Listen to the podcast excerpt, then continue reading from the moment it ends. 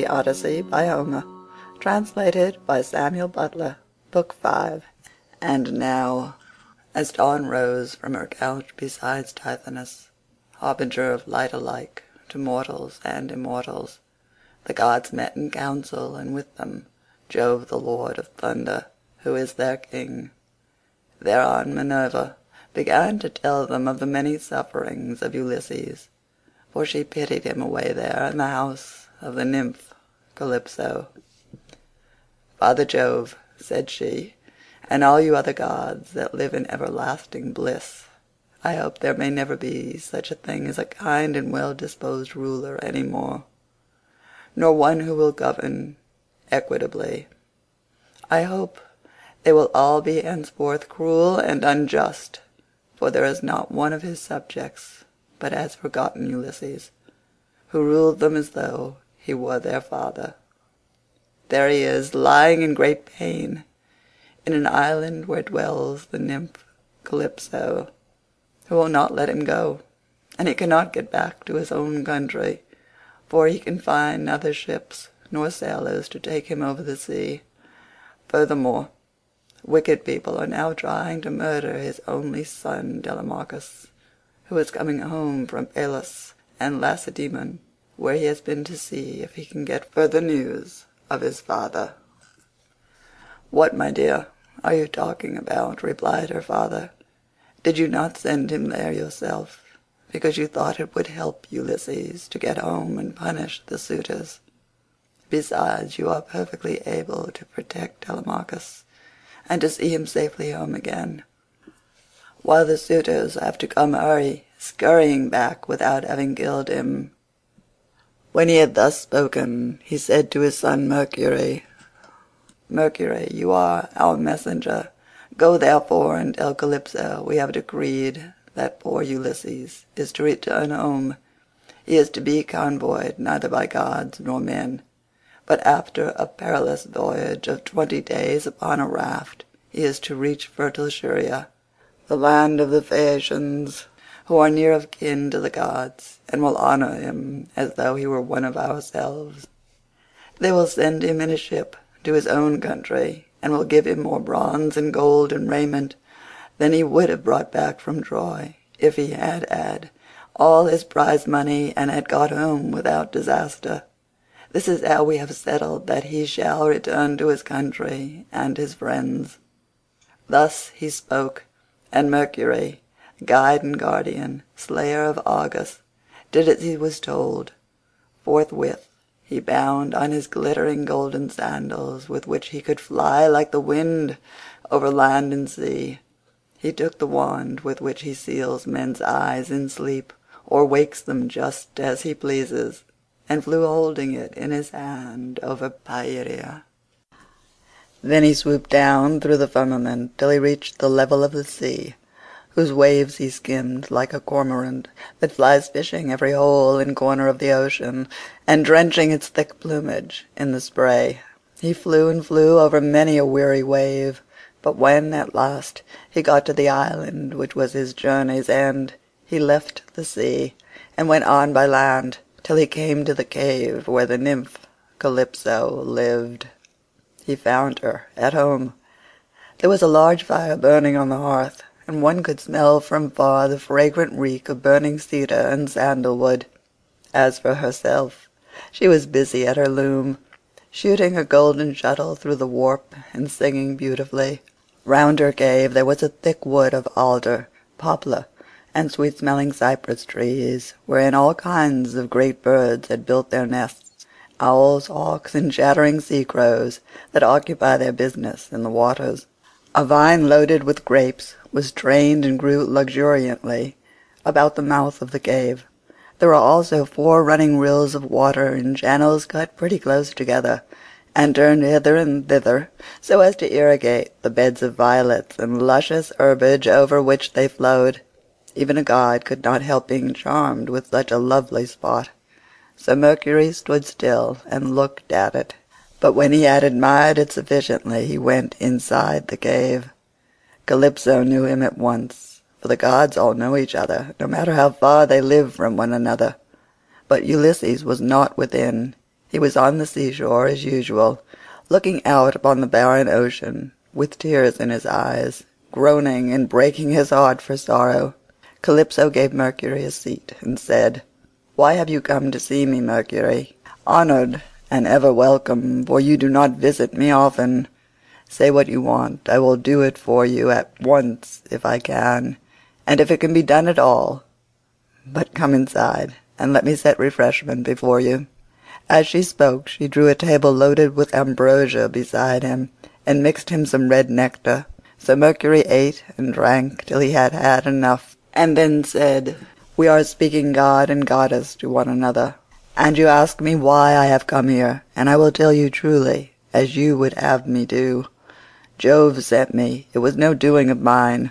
Who could possibly want to come all this way over the sea, where there are no cities full of people to offer me sacrifices or choice hecatombs? Nevertheless I had to come, for none of us other gods can cross Jove nor transgress his orders. He says that you have here the most ill-starred of all those who fought nine years before the city of King Priam, and sailed home in the tenth year after having sacked it. On their way home they sinned against Minerva, who raised both wind and waves against them, so that all his brave companions perished, and he alone was carried hither by wind and tide. Jove says that you are to let this man go at once, for it is decreed that he shall not perish here, far from his own people, but shall return to his house and country and see his friends again." Calypso trembled with rage when she heard this. "You gods," she exclaimed, "ought to be ashamed of yourselves. You are always jealous and hate seeing a goddess take a fancy to a mortal man and live with him in open matrimony. So when rosy-fingered Dawn made love to Orion, you precious gods were all of you furious till Diana went and killed him in Ortygia. So again when Ceres fell in love with Iasion, and yielded to him in a thrice-ploughed fallow field, Jove came to hear of it before so long and killed Iasion with his thunderbolts. And now you are angry with me too, because I have a man here. I found the poor creature sitting all alone astride of a keel, for Jove had struck his ship with lightning and sunk it in mid ocean, so that all his crew were drowned, while he himself was driven by wind and waves on to my island. I got fond of him and cherished him, and had set my heart on making him immortal, so that he should never grow old all his days. Still I cannot cross Jove, nor bring his counsels to nothing. Therefore, if he insists upon it, let the man go beyond the seas again.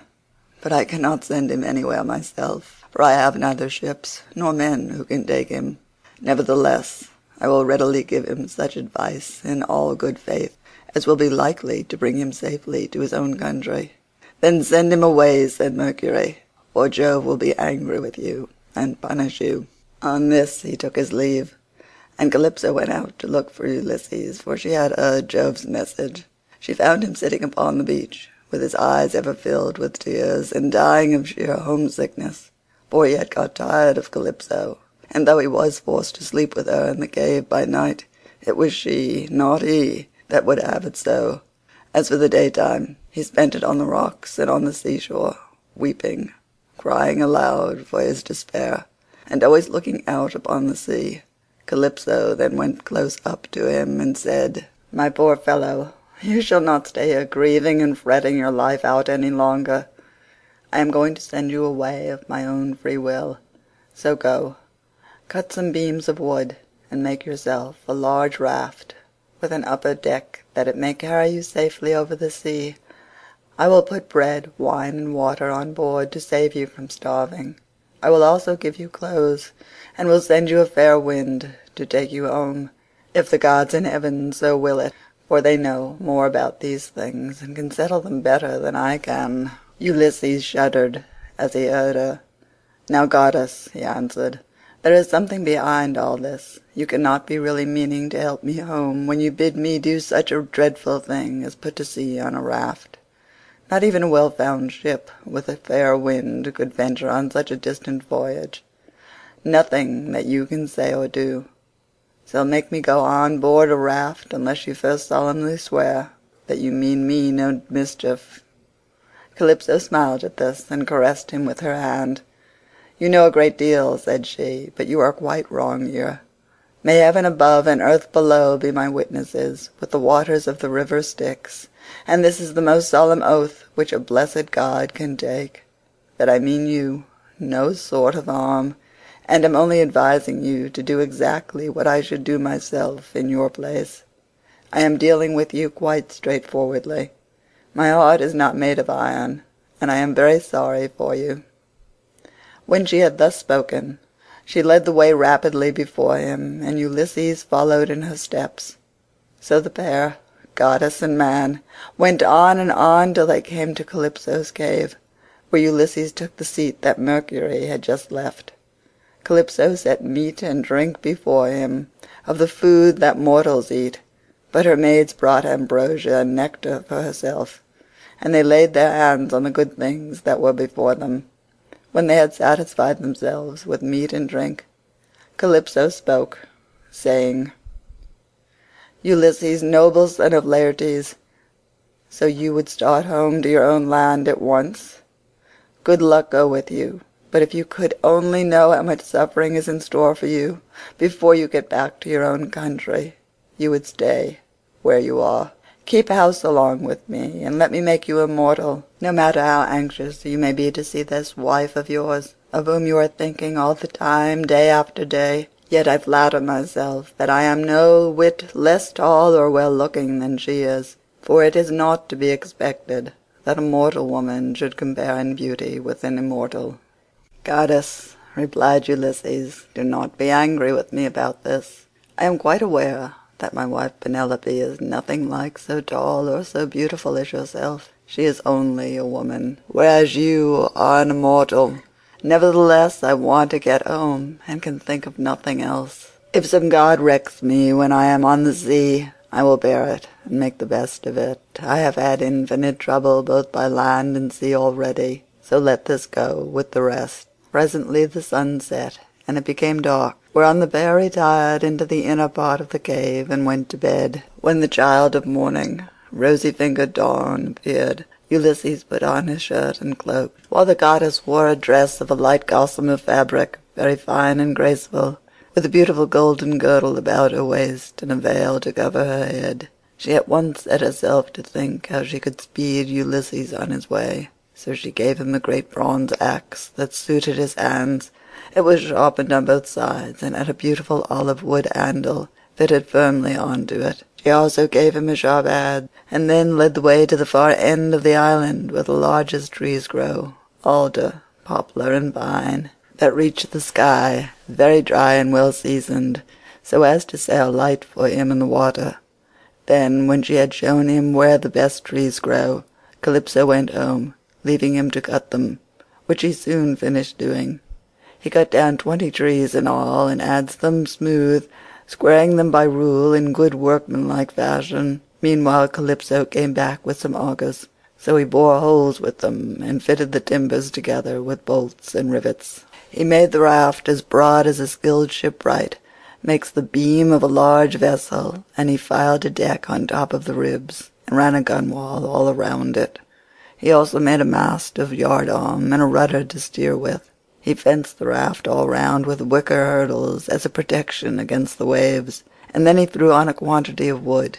By and by Calypso brought him some linen to make the sails, and he made these too excellently, making them fast with braces and sheets. Last of all, with the help of levers, he drew the raft down into the water. In four days he had completed the whole work, and on the fifth Calypso sent him from the island, after washing him and giving him some clean clothes.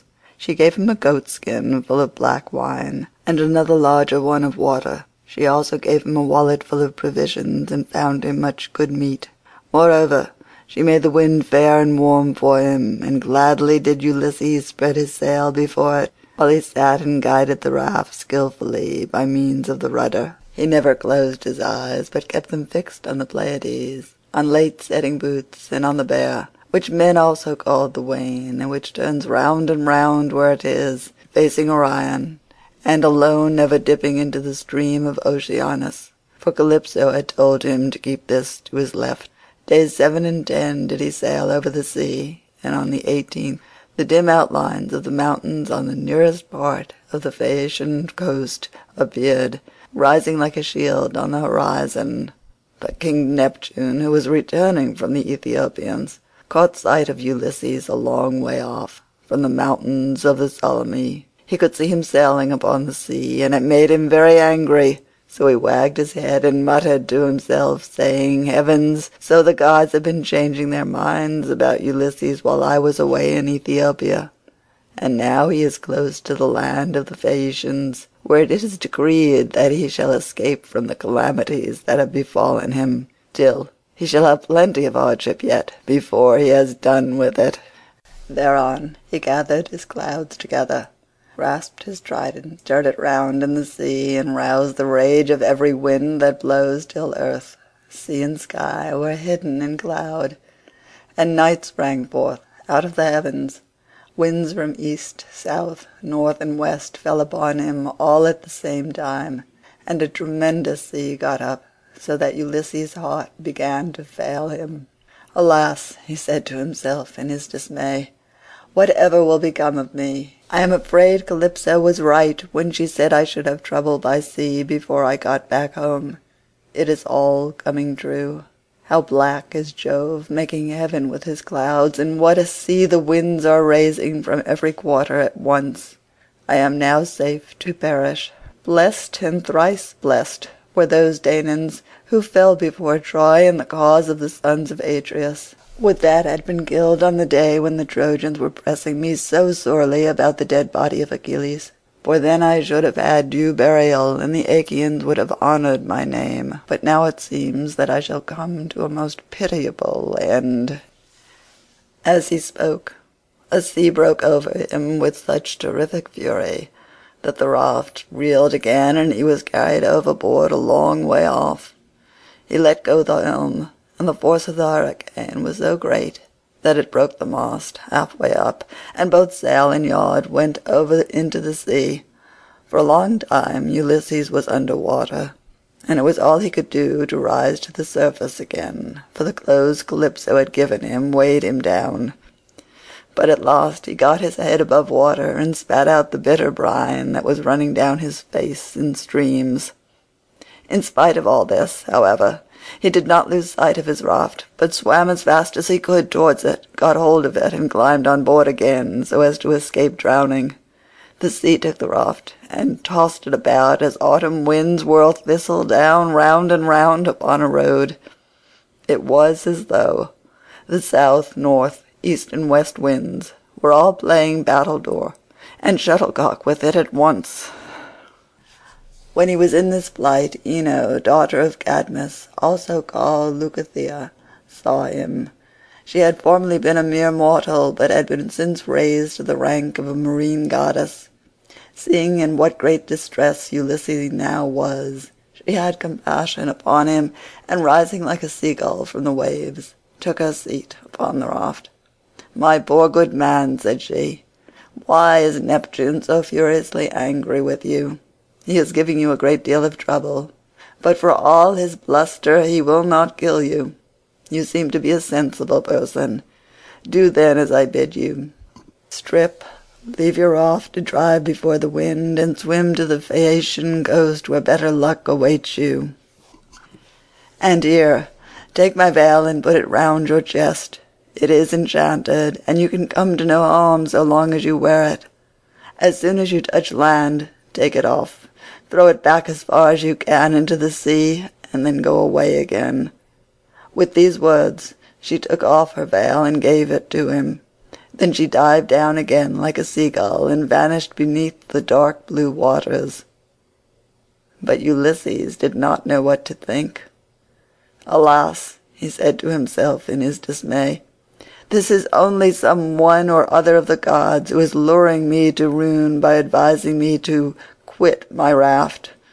At any rate I will not do so at present, for the land where she said I should be quit of all troubles seemed to be still a good way off. I know what I will do. I am sure it will be best, no matter what happens. I will stick to the raft as long as her timbers hold together, but when the sea breaks her up I will swim for it. I do not see how I can do any better than this." While he was thus in two minds, Neptune sent a terrible great wave that seemed to rear itself above his head till it broke right over the raft, which then went to pieces as though it were a heap of dry chaff tossed about by a whirlwind. Ulysses got astride of one plank and rode upon it as if he were on horseback. He then took off the clothes Calypso had given him, bound Ino's veil under his arms, and plunged into the sea, meaning to swim on shore. King Neptune watched him as he did so, and wagged his head, muttering to himself and saying, "There now, swim up and down as you best can till you fall in with the well to do people. I do not think you will be able to say that I have let you off too lightly." On this he lashed his horses and drove to Aegae where his palace is. But Minerva resolved to help Ulysses, so she bound the ways of all the winds except one and made them lie quite still.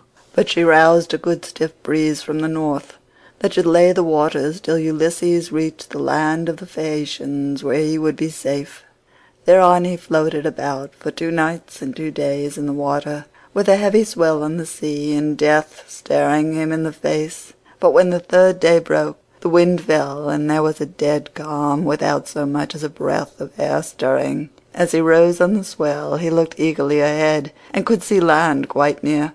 Then, as children rejoice when their dear father begins to get better after having for a long time borne sore affliction, sent him by some angry spirit, but the gods deliver him from evil. So was Ulysses thankful when he again saw land and trees, and swam on with all his strength that he might once more set foot upon dry ground. When, however, he got within earshot he began to hear the surf thundering up against the rock, for the swell still broke against them with a terrific roar. Everything was enveloped in spray. There were no harbours where a ship might ride, nor shelter of any kind, but only headlands low-lying rocks and mountain tops. Ulysses' heart now began to fail him, and he said despairingly to himself, "Alas, Jove has let me see land after swimming so far that I had given up all hope, but I can find no landing place, for the coast is rocky and surf-beaten. The rocks are smooth and rise sheer from the sea, with deep water close under them, so that I cannot climb out for want of foothold. I am afraid some great wave will lift me off my legs and dash me against the rocks as I leave the water, which would give me a sorry landing. If, on the other hand, I swam further in search of some shelving beach or harbour, a hurricane may carry me out to sea again, sorely against my will, or heaven may send some great monster of the deep to attack me, for Amphitrite breeds many such, and I know that Neptune is very angry with me." While he was thus in two minds, a wave caught him and took him with such force against the rocks that he would have been smashed and torn to pieces if Minerva had not shown him what to do. He caught hold of the rock with both hands and clung to it groaning with pain till the wave retired, so he was saved that time. But presently the wave came on again and carried him back with it far into the sea, tearing his hands as the suckers of a polypus are torn when some one plucks it from its bed, and the stones come up along with it. Even so did the rocks tear the skin from his strong hands, and then the wave drew him deep down under the water. Here poor Ulysses would have certainly perished, even in spite of his own destiny, if Minerva had not helped him to keep his wits about him. He swam seaward again, beyond reach of the surf that was beating against the land, and at the same time he kept looking towards the shore to see if he could find some haven, or a spit that should take the waves aslant. By and by, as he swam on, he came to the mouth of a river, and here he thought would be the best place, for there were no rocks, and it afforded shelter from the wind. He felt that there was a current, so he prayed inwardly and said, "Hear me, O king whoever you may be, and save me from the anger of the sea god Neptune, for I approach you prayerfully. Any one who has lost his way has at all times a claim even upon the gods, wherefore in my distress I draw near to your stream and cling to the knees of your river bed. Have mercy upon me, O king, for I declare myself your suppliant." Then the god stayed his stream and stilled the waves, making all calm before him, and bringing him safely into the mouth of the river. Here at last Ulysses' knees and strong hands failed him, for the sea had completely broken him. His body was all swollen, and his mouth and nostrils ran down like a river of sea water, so that he could neither breathe nor speak, and lay swooning with sheer exhaustion.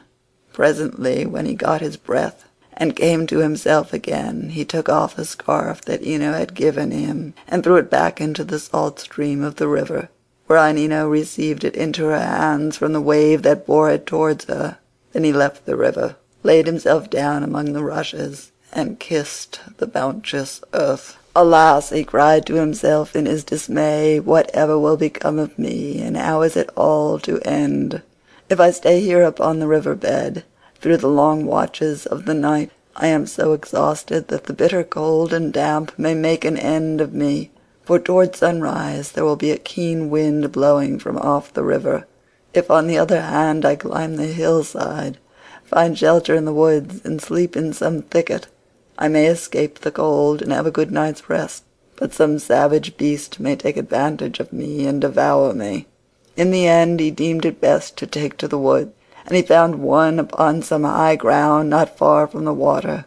There he crept beneath two shoots of olive that grew from a single stalk, the one an ungrafted sucker, while the other had been grafted. No wind, however squally, could break through the cover they afforded nor could the sun's rays pierce them, nor the rain get through them, so closely did they grow into one another. Ulysses crept under these and began to make himself a bed to lie on, for there was a great litter of dead leaves lying about, enough to make a covering for two or three men even in hard winter weather. He was glad enough to see this, so he laid himself down and heaped the leaves all round him. Then, as one who lives alone in the country, far from any neighbour, hides a brand as fire seed in the ashes to save himself from having to get a light elsewhere, even so did Ulysses cover himself up with leaves, and Minerva shed a sweet sleep upon his eyes, closed his eyelids, and made him lose all memories of his sorrows. End of Book Five.